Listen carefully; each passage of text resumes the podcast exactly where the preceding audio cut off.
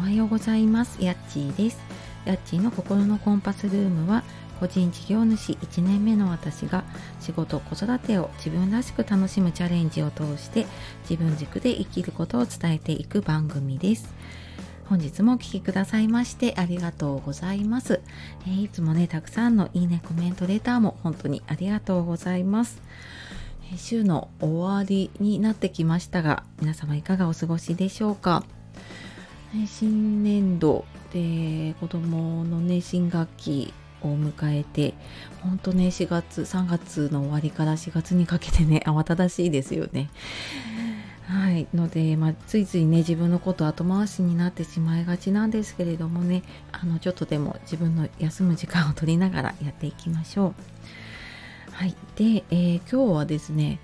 うーんとコンテンツよりもプライベートな配信の方が聞かれているわけっていうことでお話をしようかなと思いました。うーんとこれ話そうかなと思ったのが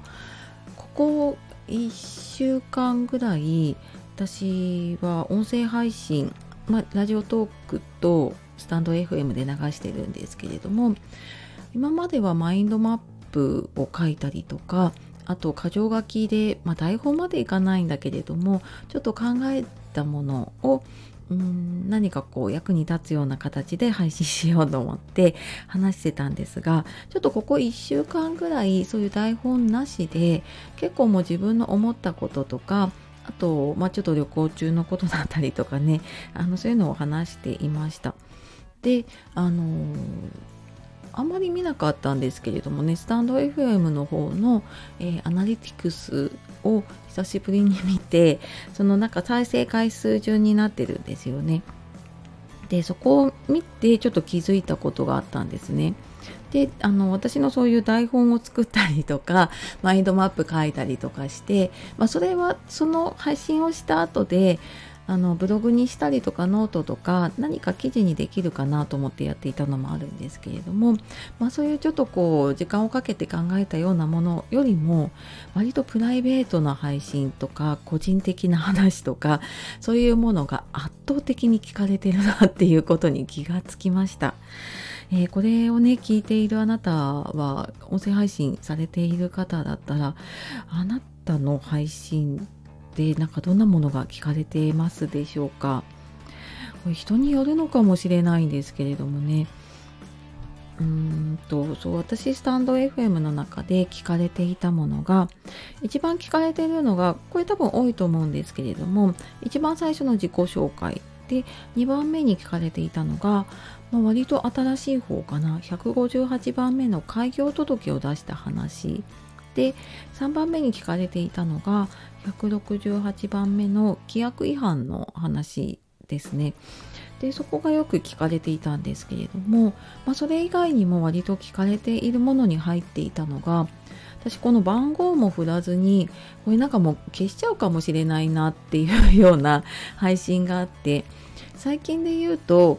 えーと、先月の3.11の時にピアノを弾きました、まあ、かなり下手なので、まあ、これちょっとダメだったら消そうかなと思って番号も振ってないものだったりあとは、えー、私の秘密暴露っていう企画で私がちょっと酔っ払った時に、えーと、と録音収録していてでそのまま、えー、お蔵入りになっていたものをちょっと出してみたんですね。なんかねそういうものが結構聞かれてるんですね。でなんかそれを見て気づいたのがそうだよな私別になんか影響力あるインフルエンサーでもないし一般人だよなっていう当たり前のことに気がついたんですね。うんなのでなんかね一般人がノウハウとかを語ってもまあまあそれはそれでねあの聞いてくださっている方もいるんだけれども私自身に置き換えた時にやっぱり私が聞く配信もその話してる方のパーソナリティが出ているような配信を聞くことが多くってまあ、同じようにねこうママさんで何かにチャレンジをしている方だったりあとビジネス系の配信とかねあのしている方でもその方の周りと個性が出ているようなものだったり実際に実践しているものを話してくださっていたりとかなんかそういうオリジナリティのある配信を結構聞いているなって最近ね 思っています。うんなのでなんかなんだろうなちょっとこう役に立つ話をしなきゃとか